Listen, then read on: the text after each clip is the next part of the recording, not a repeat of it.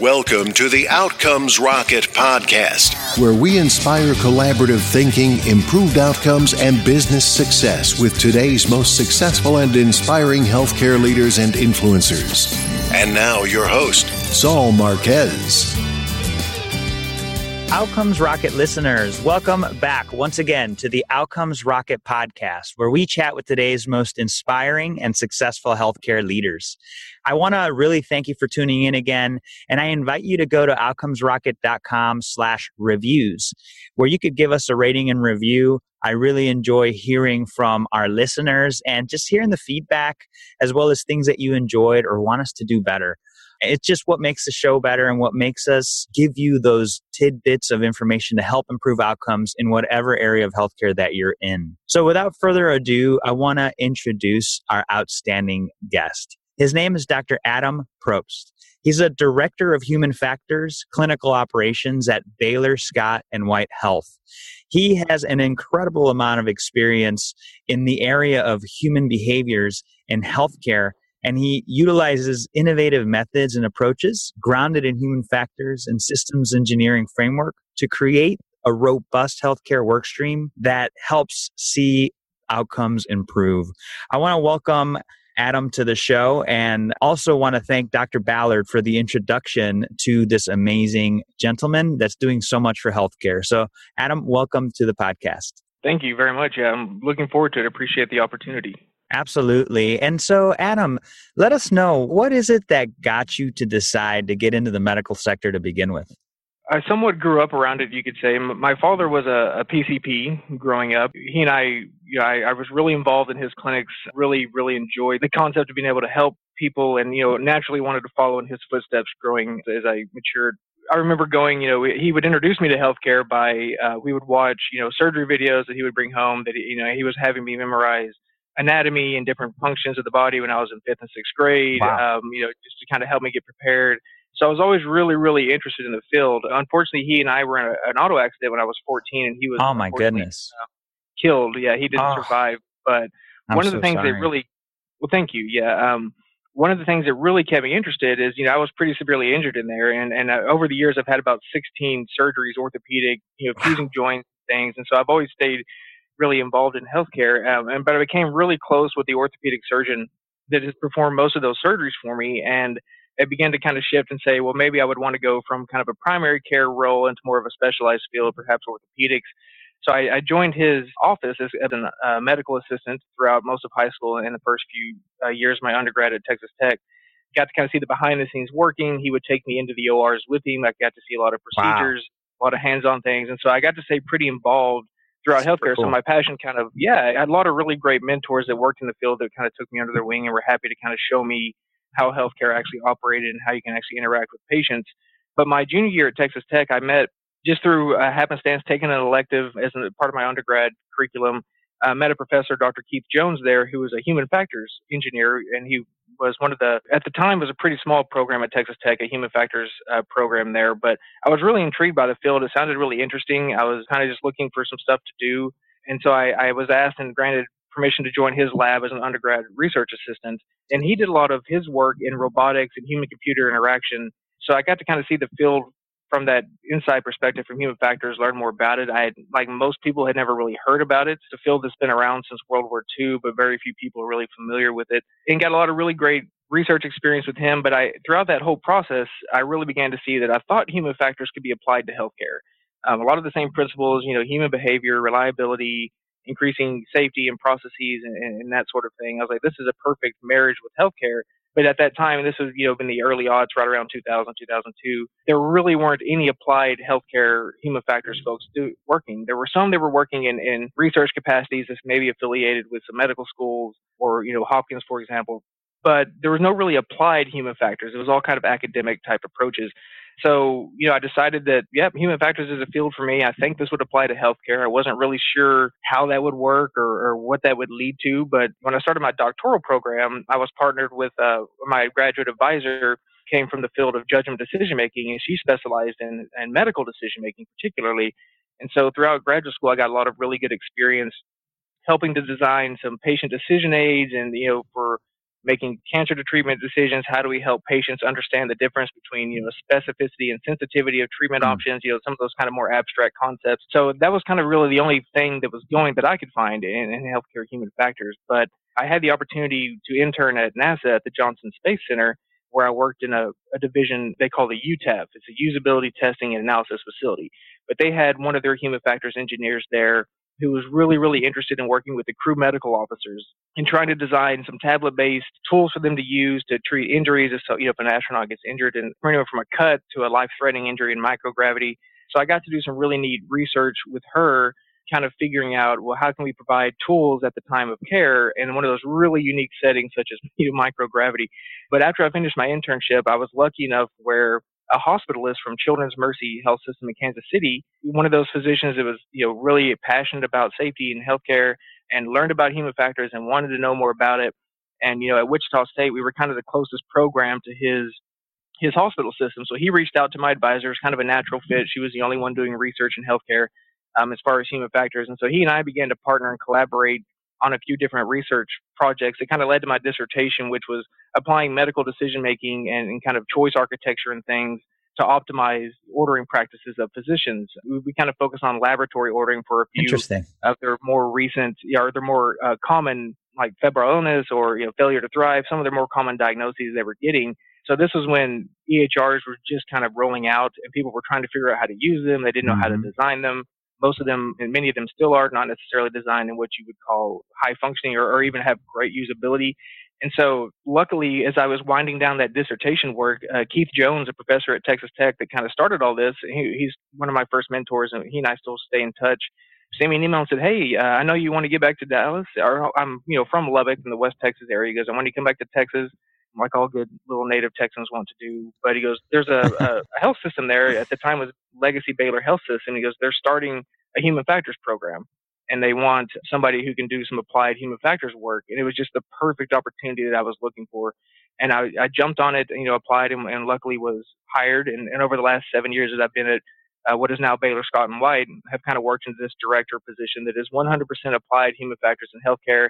I do do some research on the side and try to publish when I can, but for the most part, you know, I get to follow my passion, which is being out with the providers, out with the clinicians on the units. You know, I, I just got back from a two day trip to our Austin area hospitals, um, working on some of the OR and sterile processing work. And so I get to really be out there and get my hands dirty, so to speak. And so, you know, I kind of throughout my whole life has really been interested in healthcare. And then as I became passionate about human factors, and then luckily this one position opened up here that it, it was just the absolute perfect opportunity for me. Adam, that is so interesting. And your journey is amazing. It started early with your dad, then it led to the unfortunate accident, but yet you still, through that time, found a way to stay focused and your heart stayed there and you were taken in under the wings of many different leaders. Listeners, you are the average of your five closest peers. So the people that you surround yourself will determine your future and what you do. And Adam, you surrounded yourself with some amazing leaders that helped you pave a way into a really unique niche, human factors in healthcare. And now you're sort of leading the way. So congratulations, an amazing story. I really appreciate you sharing that with us. No, thank you. Yes, yeah, there without a doubt those other leaders that you know took the time out of their busy schedules to you know help a kid that really wasn't sure what he wanted to do, like many of us um, as we try to grow up and get a little bit older and more mature but each one of them left a very big impact, and each one grew me in different ways. And Yan Chao, who is now no longer with Baylor Scott and White, but he was really one of the first human factors in healthcare. He he worked at the University of Maryland as a tenured professor in their anesthesiology department, doing both research and some applied projects. But he began kind of the groundwork here at Baylor Scott and White uh, for human factors, and he did such a, a great job that they said, "Hey, we want to hire another full-time, you know, PhD to come in and try to work on applied stuff." And so, you know, he was a he left a great mark on me in terms of how to actually bridge the gap going from graduate school to actually how do you take some of that stuff you've learned and work in everyday life. And so each one of those leaders has, has made a huge impact on me. I've, I've been very blessed to have some great mentors throughout the, the journey. So hopefully I can provide that to other folks as they're coming up as well. Uh, a true blessing, Adam. And, uh, you know, I think it's, uh, it's an wonderful opportunity that you have in your hands. Can you give the listeners an example of how you guys have created better outcomes with what you're doing there? Yeah, happy to. There's luckily or unluckily, however you would like to, to phrase it, there, you know, there's a lot of opportunity in healthcare, right? A lot of different things to focus on. One of the, the things that Human Factors brings to healthcare, and you know, I get a lot of questions that aren't you guys very similar to Lean and doing a lot of Six Sigma type work? And there is quite a bit of overlap. We're trained a little bit differently. But human factors, you know, lean is looking at waste and removal of that, and definitely has a huge part to play in, in healthcare as it continues to try to shrink and become more efficient and cost effective. But human factors really focuses on what you would call the people side of that. So it's kind of a, a blending of several different fields where it's what you would call the empirical side of psychology, like your cognition, perception, decision making, motor control, basically how we interact with the world around us, what people are good at, what they're bad at. And it applies that with industrial and systems engineering and design. So it gives us a lot of opportunity to kind of say, okay, we know what people can do well just naturally, and we know what people just struggle with just from our own cognitive and information processing capabilities. And so, how can we help design systems to make them safer? And one of the key tenets that we really, really look at is what we call the work system. You know, a lot of different fields have similar concepts and similar names, but in human factors, especially in healthcare, when we talk about the work system that we try to focus on to drive some of these outcomes, is really the intersection of you know the people, the technology, the processes, Sometimes it's our own policies and procedures that we hamstring ourselves with. So by looking at that work system, we're able to kind of get the whole picture, if you will, which I think leads to a lot more sustained improvements. And I'll give you kind of an example. One of the a project I'm really, really proud of is a nursing uh, leader at one of our facilities is doing very engaged, rounded with frontline staff constantly, kind of very much had an open door policy to, to get some of her nurses in there to say, hey, we're really struggling with this, or I have an idea I'd like to work on. But this particular facility was a thousand bed facility. It's one of our flagship facilities, very, very large, very, very busy, very high acute patients it is an easy way of saying that, right? But while during rounding, the, this nurse brought up to the, the chief nursing officer there that we're not happy. We're overloaded. We're working too hard. We're making errors just because we're trying to do too much. And none of that would probably be any earth shattering news to your listeners or anyone who works in healthcare, right? But the CNO began to really dig into it and looked, you know, as all good leaders do, began to kind of really get our hands around and figure out what was going on there and what are some of the errors we think are attributable to this overload of the work system. So what they found is that despite maintaining a constant ratio of, you know, one to five in a med surg unit, for example, or a one to two in an ICU, the nurses, you know, national database of, you know, nursing quality indicators, the NDNQI scores were really falling. And then our error rates hadn't really been improving. Despite throwing, you know, every technology we can at it, we had EHRs, we had barcode med scanning, we had all the, the stuff you're supposed to have but we were still having these these kind of errors. And so the CNO, who I'd worked with on a few projects previously, called me up one day out of the blue and just said, you know, I think this is something human factors can work with to both increase our, our staff satisfaction, but more importantly, to reduce their workload and allow them to have a better working environment and also more importantly make patient safety and, and drive some of our outcomes. And so that kind of kicked off what eventually became over a year long project that one of the nurses ended up kind of dubbing Project Sanity which I, I'm, I'm not very. I don't have a marketing brain, so I had some kind of nebulous human factors terms. And she's like, let's just call it Project Sanity. But you got to give it a fun name, great. right? yeah, every, everybody likes to resonate with those yeah, great names. And yeah. so we really began to apply some human factors methods to really understand that clinical work system. A lot of that's done via observation. I, I'm a firm believer, um, just because of how busy everyone is, that we we really don't have the time or we don't make the time to go out and just watch what our healthcare workers and staff and from any level are actually being forced to work in and what they're trying to, to accomplish. And so we really began to focus on, you know, what are some aspects of their broken work system we think could really drive some improvements at that particular units. We had a few pilot units we were working with and start began running through a series of PDCA cycle improvements that we really completely redesigned the, almost the entire work system our nurses were, were operating in.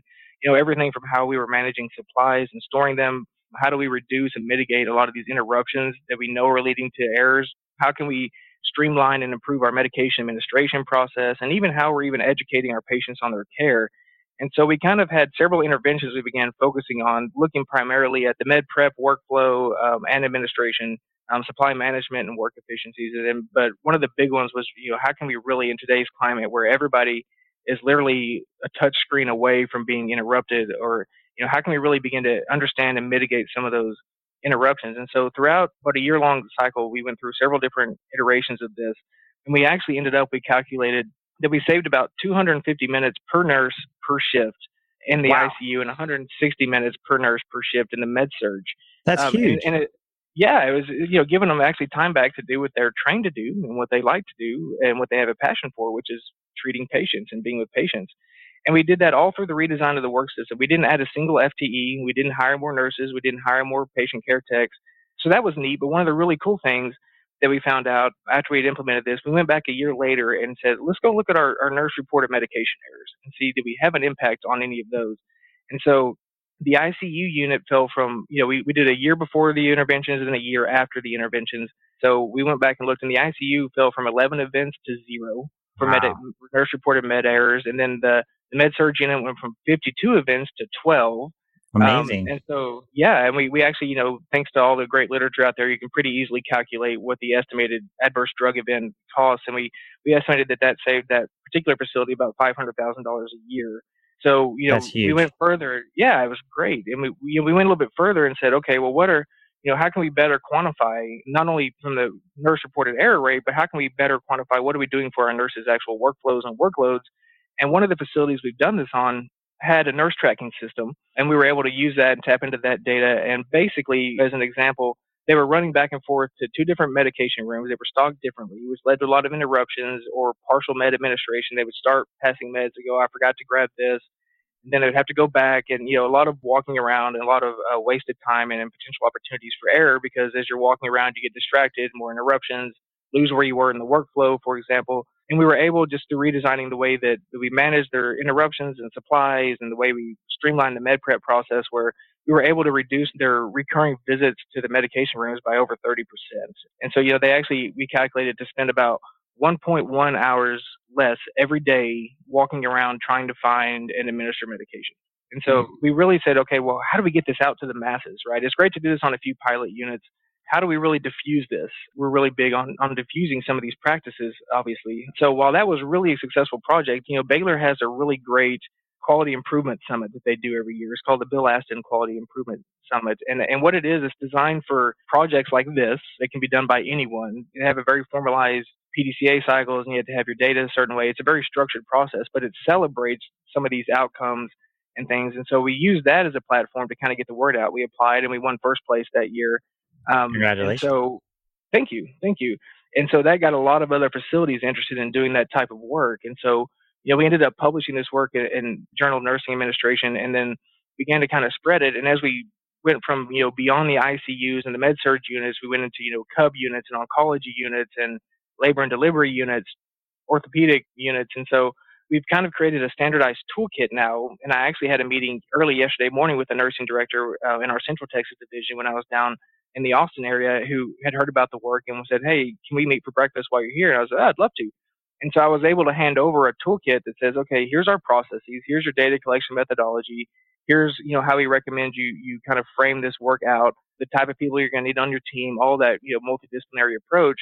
And so I was able to just hand over this toolkit, and now she can take it and run with it and implement it there because there's one of me in a system of 45,000 employees. And so being able to find ways to, to drive these outcomes through kind of this diffusion mechanism is really critical as part of what we do. And so basically that project started off with a CNO, a good leader who was engaged and actively listened and was concerned and didn't just kind of have the checkbox of, okay, I got to do my rounding today, but literally listened and then thought, hey, you know, I think human factors and can really, really help with this and started on a, a way of just trying to focus on how can we make the nurses work life easier which obviously is really, really important because we want them focusing on patient care and not on, oh, I have to spend a third of my time documenting the EHR. But, you know, we found a lot of really great reduced med errors. You know, patient satisfaction scores went way up, reduced time spent wasted in walking around. And so it had a lot of really, really great outcomes, all because of a, a leader who said, yep, I think I can help you with that. And then use some system resources. One of the benefits of being such a large health system is we have a lot of really great people doing really neat work, and so we could tap into those. And so that's that's one of my my favorite examples of of that's how human factors has been applied. Yeah, and, and by looking at that clinical work system, you know, how can we really redesign it and reduce error and make things more cost effective, which is we know healthcare has to do moving forward. Adam, that's so great. Appreciate you sharing that amazing story. And it's such a great thing that you were able to create a toolkit to disseminate, to diffuse, to just scale it out. And congratulations. Thank you. One of the things that I wanted to ask you is you've had success. Give us an example of a setback that you had and what you learned from that setback. Oh yes, I did put some some thought into this one, and was, this was very early on in my career here at Baylor. it was one of those things as nursing leaders and physician leaders throughout the system, we kind of became aware that, okay, we have this human factors program. We're not really sure what they do yet, but we think we have some different projects we might want them to work on. And one of the nursing leaders at, at a facility really wanted to work on the redesign of their crash carts.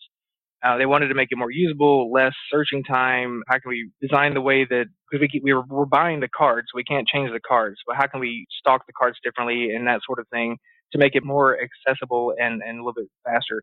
So Sue Hallback, who's now at Mayo, but at the time was at in Nebraska, um, had done a project like this, and, and I know her professionally, and reached out to her and he said, "Can you give me some lessons learned on what you did. And she had a lot of really great work on some ideas on how they redesigned the crash cart. But what I learned and where this failed is I took that and ran with it, but did not uh, have the time, or I did not take the time, I should say, to make sure I had a really engaged team. It was one of those things that the nursing leader was, yeah, we want human factors to help with this.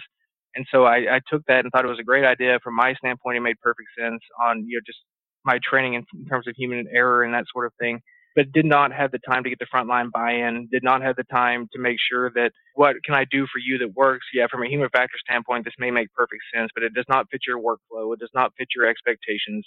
And so basically that project went nowhere. I spent a lot of time on it. It was really frustrating for me, Bummer. but it was a really good learning opportunity. Yeah. And so I, I learned from that that, man, you've really, you know, especially in today's world, everyone's running from the new flavor of the month to the flavor of the month. You know, we're going to reduce falls. Now we're going to turn our addition, our attention to, you know, HAPI reduction or whatever it may be. But I didn't build the team needed and get the engagement needed and get their insight early on enough in the project. So when I came back with my recommendations, they were like, okay, this isn't going to work for us. It may work on this one unit you worked with, but it's not going to work on the ICUs, for example. So with a system as large as we are, you've got to have that both a project steering type team for our big initiatives, but you've got to really have those those implementation folks because one of the things I learned from Yan, one of the a really good mentor that I mentioned earlier, is that especially in patient safety and trying to reduce this, is that at least us, those of us at the corporate level, don't own the processes. The frontline staff do. The ones that are actually treating the patients and using the equipment we're buying for them and asking them to use. So without having that kind of proactive approach to really understand what is the problem they're trying to solve, someone can come through it. It sounds great around a conference room table to say, yeah, we want to make our, we want to design our crash carts and have a standard layout for every crash cart across the system. So if we have floating nurses or whomever, they're all the same. That sounds great around a conference room, but when you actually go out and try to figure out how to implement that and diffuse it, if you do not get the right folks engaged and you do not take their perspectives into account early enough on, and have a ability to kind of not only just keep them engaged, but how do you diffuse some of the work we're going to do then it's just not going to go anywhere. And so you waste, you kind of spin your wheels quite a bit. And so that's why, luckily, I learned that lesson early on. And since then, you know, sometimes I do think that, you know, it'd be nice to move things a little bit more quickly in terms of, yeah, let's have this problem. We're going to run with it and we're going to fix it in a couple weeks and then move on to the next. It does take more time to get those folks engaged and involved and build a team that is going to own the process. Because once I'm done, I leave and then they're kind of stuck what's left, whatever the deliverable was for that particular project. And so luckily I learned that early on and I, have applied it. It takes a little bit longer sometimes than I think we would like, but without those kind of engagement and without that kind of multidisciplinary approach and looking at the true work system, uh, we're just not going to be able to drive any improvement going forward because it's just going to it'll move on and then whatever the next target is, whatever the next project they want to work on is, will take precedence and then it just kind of goes away into the into the ether. Very, very real advice there, Adam, and a great lesson to learn. We all face this, uh, listeners. There will always be a flavor of the month, like Adam said. And if we don't do the work to get the front line engaged, to get their buy-in, to give us feedback, and to make give them ownership in the process, then the outcome's not going to be there. So make sure you learn from this lesson that Adam shared. Adam, thanks so much for sharing that. Yes, thank you. Happy to. It was a painful lesson, but a good lesson. But you learned it early on, and, and it's a good thing. So uh, love that. Let's pretend, Adam, that you and I are building a medical leadership course on what it takes to be mm-hmm. successful in medicine today. The 101 course or the ABCs of Dr. Adam Probst. And we're going to write out the syllabus here with this lightning round. So we'll get some quick responses to these four questions, and then we'll finish it up with a book that you recommend to the listeners. You ready? I'm ready. Awesome. What is the best way to improve healthcare outcomes? Well, I am biased, uh, obviously, but I truly believe, you know, with, with, as complex as healthcare has become, with all the integration of technology, um, you know, we keep throwing technology at the problem, and wondering why our costs aren't going down and why our outcomes aren't improving is that healthcare leaders really, really need to understand how do we deliver care in the framework of this clinical and work system that I've been mentioning throughout the whole time? How all this comes to go, how all the technology comes together, what people behaviors will do, you know, culture change, all that stuff. If we don't understand the clinical work system, and, there, and it sounds like a very nebulous topic, but it's really not. So, you know, if we're really going to hit the goal to have zero harms for our patients, the really only true way to do that is to, to understand not by sitting around and asking people around a conference table, but going out and seeing and learning how healthcare is actually delivered. And so by using that through the, the lens of a work system approach that human factors can provide, you're going to identify those barriers that staff face. You're going to figure out what are our big challenges, what are our, our low hanging fruits versus things that are going to take a huge year long process. And so, you know, human factors can help with that. But yeah, I think Jim Collins has a really, really great book, and, and this isn't the book I'm necessarily recommending. We'll get to that, I know, but that gives leaders a kind of a key mechanism to achieve that is right. So his good to great book is get the right people on the bus and then decide where to take it. And so I think future healthcare leaders that we've got to approach things from a multidisciplinary approach. Everything's tied into each other nowadays. The work system is very, very complex. We're not getting any more FTEs. We're not going to just be able to throw staff and money at the problem. We've got to improve the, the way our healthcare is delivered. And so by understanding how all that intersects together, I think is a would be a step number one in really understanding how to drive outcomes for healthcare leaders moving forward. Adam, what's the biggest mistake or pitfall to avoid? I think, and I see this a lot since I'm at the corporate level, but I often think we fail by really not clearly communicating our system goals and how specifically individual units and offices and, departments really dock into those efforts. For example, you know, I found that you know frontline staff will typically know obviously, you know, what the general goals of their facilities. Like this, you know, we were going to reduce our falls by X percent or drop our CLABSI rates or increase our HCAHPS scores. But, you know, if you really sit and talk to a frontline nurse who knows what her unit goals are, but say, you know, what are you doing and how can you dock into that that will help drive and achieve the goals that the system corporate and other healthcare leaders have done, they often don't, they can't articulate that well. You know, I don't want a patient to fall okay, that's great. We obviously don't want patients to fall, but what can we do with you and how can we give you the tools you need in order to make sure that that doesn't happen? And so, you know, I, I always kind of use that flavor of the month example, but we push those so often upon our frontline staff that it's really nebulous as to how they can really make a difference and when what they can contribute on a day-to-day basis to actually help us hit our goals. And so, yeah, I think as healthcare leaders, our job is to not only really set the goals for our system, but really ensure that the goals have a clear pathway forward. And to have each staff member understand that everyone plays a role in this, from a you know an EVS person to a you know senior VP of a, you know how, what can they do that applies and and how what are some realistic and measurable differences and actual work that they can do to help us achieve those goals. I think we often fall flat on not articulating clearly enough how individual staff fit into the overarching system goals and performance eval. It's a great call out, Adam. How do you stay relevant as an organization despite constant change? It is a definitely a huge challenge that everyone is facing. I think continuous quality improvement is obviously going to be required to kind of continue to excel, especially with as healthcare leaders try to set a path for the, the future, not really even knowing for sure what that future is going to be because, you know, changes in DC and this, we're going to have this type of healthcare coverage, we're not, we're going to change, you know, so being able to really have that continuous quality improvement mechanism we have a really great way of doing that here at Baylor Scott and White. We have what we call the, the STEEEP Global Institute. Our, our pillars are to provide, you know, safe, timely, efficient, equitable, patient-centered care.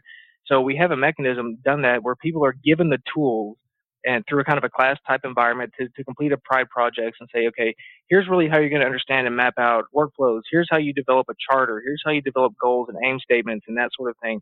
But it gives them, uh, it follows a very PDCA rapid cycle improvement but it's training everyone from healthcare leaders that were required to take it from the director level and above here at Baylor, or frontline staff who want to who are maybe working on a capstone project they want to make improvements. So giving them the tools and the ability to say okay here's some general structure around which you can do continuous quality improvement quickly but then kind of teaching them and then turning them loose and letting them go and actually make a difference. I think that's being able to have that mechanism to teach train your staff and to give them the tools to let them do those quality improvement initiatives is the only real way i think to keep that sustainment and stay relevant going. What's the one area of focus that should drive all else in your organization?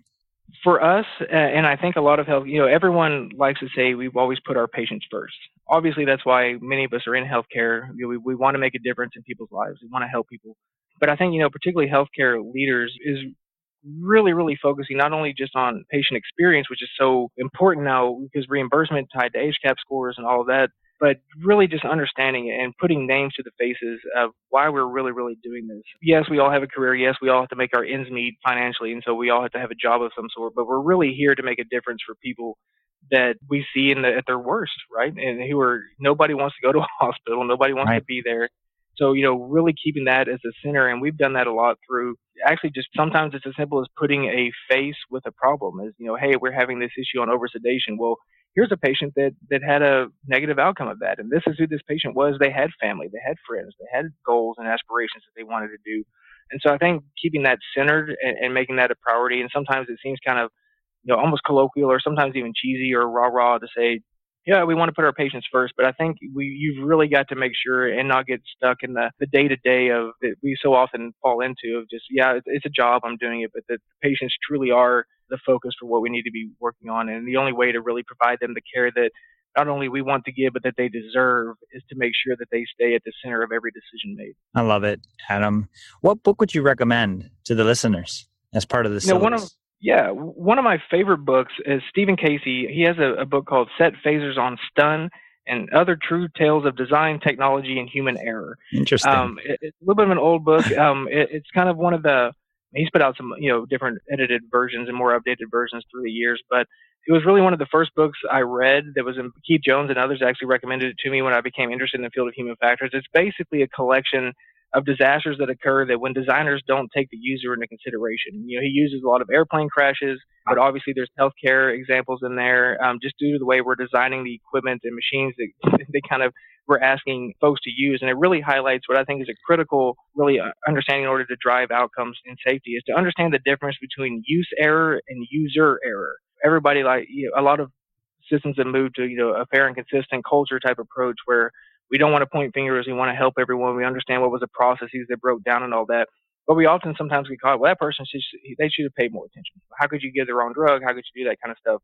And so this is a really good framework of helping people shift. That oftentimes people are just a, a result of of the equipment and technology they're being asked to use.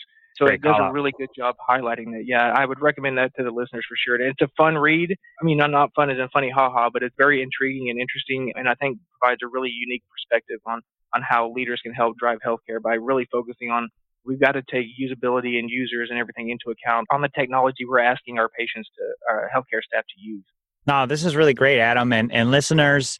An amazing syllabus we just put together here for you all, and a great book you don't have to write any of this down. Just go to outcomesrocket.com slash Adam P. That's A D A M P as in Peter or P as in Probst. And you'll be able to find all the show notes, links to the Baylor Scott and White, all the books that we just talked about, and just the projects that Adam's up to. Go to outcomesrocket.com slash Adam P. You'll be able to find that there. Adam, before we conclude, can you share one closing thought and where the listeners could get a hold of you. They can get a hold of me through um, our STEEEP Global Institute as part of Baylor Scott and White Health. We've actually done a lot of collaboration and almost really consulting type work with, with systems that may not have uh, human factors personnel available. You can get that through um, the My Baylor Scott and White website. And then I have a LinkedIn profile. Please feel free to Adam P R O B S T. Uh, feel, feel free to reach out to me there. Always eager to, to learn and collaborate from other healthcare leaders. And you know, yeah, a closing thought, you know, is, is that, and I'll keep it brief, but human factors in healthcare is now much, much more common than it was even five years ago, ten years ago. I think a good example of that is, you know, there's a National Human Factors and Ergonomics Association that in society that puts on a yearly conference for a lot of people working in, at Google and aviation and healthcare. But there's so much healthcare now that it has now a specific healthcare focused conference that it does on a three day once a year. And so I think, you know, as healthcare leaders moving forward really want to make a difference is that it doesn't have to be human factors necessarily, but really understanding that the work system we're giving our staff and what we're asking them to do is broken. And then we wonder why we still have these safety events and we have these never events and all this that happen. And it's because we've designed the work mm-hmm. system in a way that is just, it's no longer feasible. I, someone mentioned that, oh, healthcare is broken. Well, healthcare is not, healthcare is working the way it was designed to work. It's just, it was not totally. designed well. And so I think leaders moving forward by understanding this work system approach, and you know, we now have to look at it, this stuff from a holistic, almost 30,000 foot view of understanding where all of this stuff comes together, and that the only way to really drive improvement is not to, to point fingers at staff and say you should have paid more attention or to hire more staff necessarily, but is to really redesign and restructure the work system uh, in which we're asking staff to provide care. I love it, Adam. Well, listen, I think hit the nail on the head with that. You know, healthcare isn't broken. It's working the way it was designed to work. And I encourage the listeners to take some words of wisdom from Dr. Probst here and think about how you could involve this idea of human factors in the way that you improve outcomes in your facility and how you design your equipment or drugs to improve outcomes. Adam, just want to thank you once again for taking the time to join us and really looking forward to uh, to staying in touch. Yes, thank you for the opportunity. It was great. I I, I really enjoy the podcast, and I, I, love all the. I love this is a great mechanism to try to bring healthcare leaders together to look at you know how can we fix this this broken work system from a number of different ways. So thank you for what you're doing. Thanks for listening to the Outcomes Rocket podcast. Be sure to visit us on the web at www.outcomesrocket.com for the show notes, resources, inspiration, and so much more.